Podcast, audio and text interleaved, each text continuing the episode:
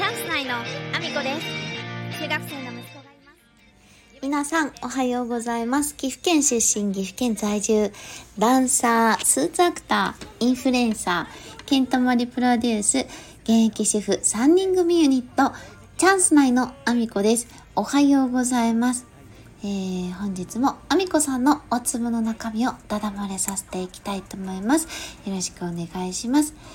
えー、本題に入る前にお知らせをさせてください。7月1日、名古屋栄にありますセントラルというライブハウスで、えー、煩悩というステージに出演させていただきます。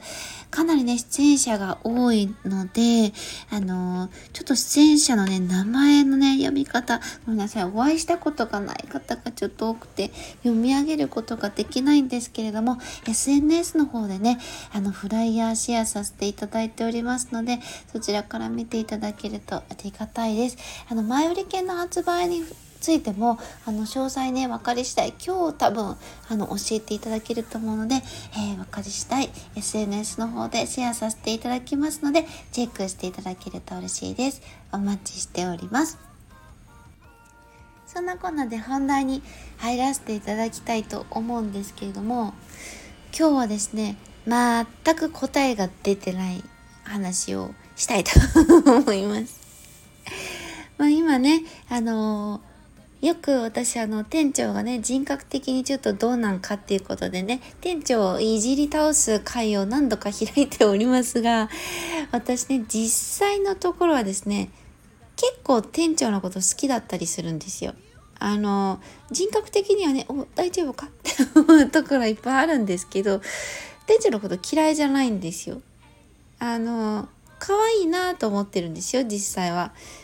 あの確かにねあのものの言い方としてその、ね、役職クラスのね自分の直属下のあの役職の子に対しての命令の仕方がねこれをざっくりあの言うと命令1を出してでその子がお客様と対応中で命令1ができない状態なのにとりあえず命令1をしておいてであのその子が対応終わって命令1のあの作業しようかなと思ったら命令2が飛んできてで命令2の方が優先事項なのかなと思って命令2の方をやるとあの即もう間髪入れずに命令1はどうなってるんだっていうあのお叱りの線が入ってで命令1命令2がねあの順番にどうなってんだどうなってんだって貼り続けるので、えーと、役職の子たちがどっちをやっていいかわからなくなってる。こういうところとかはね、あのー、それがいいかと言われると良くないとは思ってるんですよ。そういうとこは別にいいとは思ってないんです。ただ、これ若いから、あの、こういう形でしか、その、注意喚起っていうのかな、できてないんじゃないかなっていう、と思ってるところもあるんですよね。まだ若いんですよ、本当にね。本当に若いの。そう店長が年下なんですよね。もう私の年になってくるとね。まあそれ私はちょっとやり方がちょっとまあ若いというか、まあ、机上の空論をね振り回すところはあるものの私嫌いじゃないんですよ。やりたいと思ってることは店を良くするために動いてくれているしでただ理想の形を追い求めるためにはちょっと必要なとこが足りてねえなと。思うだけであの天使のことは全然嫌いじゃないんですよ。私はあの全然どっちかというと好きな部類でまあ可愛いなと思って見てて。ただでもうんとうまくやっぱり機能してないところをどうしていくかっていうのは多分店長の中でも一生懸命課題として考えてるんだろうなって考えあぐねてるんだろうなやっぱりその年上の人たちにねこう命令していかなきゃいけない立場であってでしかもねその店長っていうのもあのただのその店長っていうわけじゃなくてあの私のねその所属してる職場のえっ、ー、と店長という役職の中でもトップの役職の子なんですよね。若いんだけどね。すごく若いんだけど有望視されてるような子なんですよね。あ子って言ってごめんなさい。子っちゃいいいけないね。店長なんですけどあのー、そのねその店長が休みの時に見てるとすっごくよくわかるんだけどもう本当にダラダラしてるんですよスタッフがね。で無線の応答も全然ないしで飛んでくることがねあの効率の悪い無線がやっぱり飛んでくるわけですよ。これをね聞いてて黙ってられないのが店長だと思うから店長の言ってることっていうか気持ちがめちゃめちゃ私としては正直なとこ分かるんですよね。ただ私の中でこう40年ねあの生きてきてでその職場でも23年やってきて思うのは相手のことをこうしてほしいああしてほしいってこういうやり方に変えてって言って相手のねそのスタンスを変えるのってよっぽど自分が信用されてないと相手にまず言えないし言ったところで説得力がないし多分今そういう状態だと思うんですよね。まだね転勤してきてから店長3ヶ月ぐらいだと思うんだけど3ヶ月ぐらいの中で最初から結構ガンガンガンガンあのまあ、せっかちくんなんでね、前のね、放送聞いていただけるとわかると思うんですけど、非常にせっかちくんなんで、あのガンガンガンガン詰めて言ってしまったがために、あんまりこう、信頼関係がうまく築けてないところは多分あると思うんですよね。でも、私はすごく言ってることは気持ちはわかるし、机上の空論ではあるけど、それができた方が、理想は理想ただ相手の人のやり方をこうスタンスを変えさせるってなるとただただ言っても変わらないと思うんですよね。これ私いつもその23年間こうやってきましたってただただ言ってるけどすっごい考えあぐねてきたことで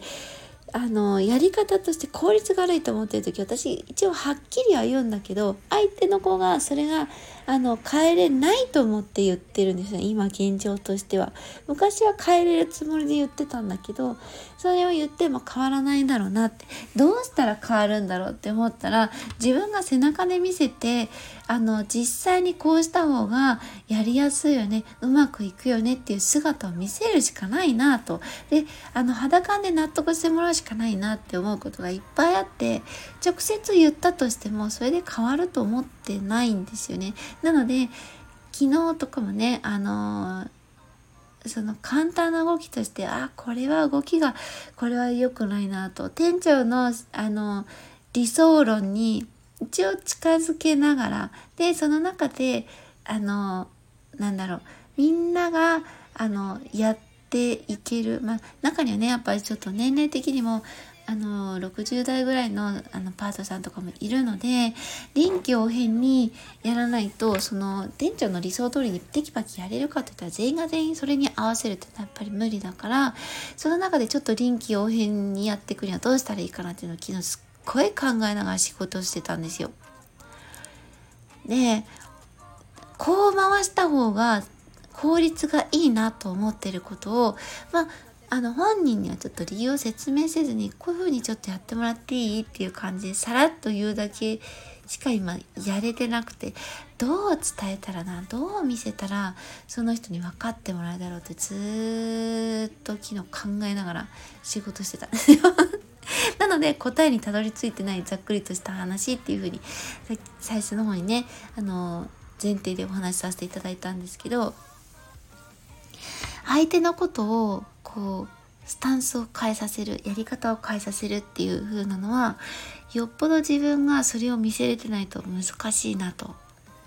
そういうところには答えにたどり着いてまして。皆さんもやっぱ仕事をしてると思わない？こういう風にやってくれたら効率いいのになとかこういうのがやりやすいのになって思うことって絶対みんなあると思うんですよね。でも相手にこうしてよって求めても多分変わらないと思うんですよ簡単には。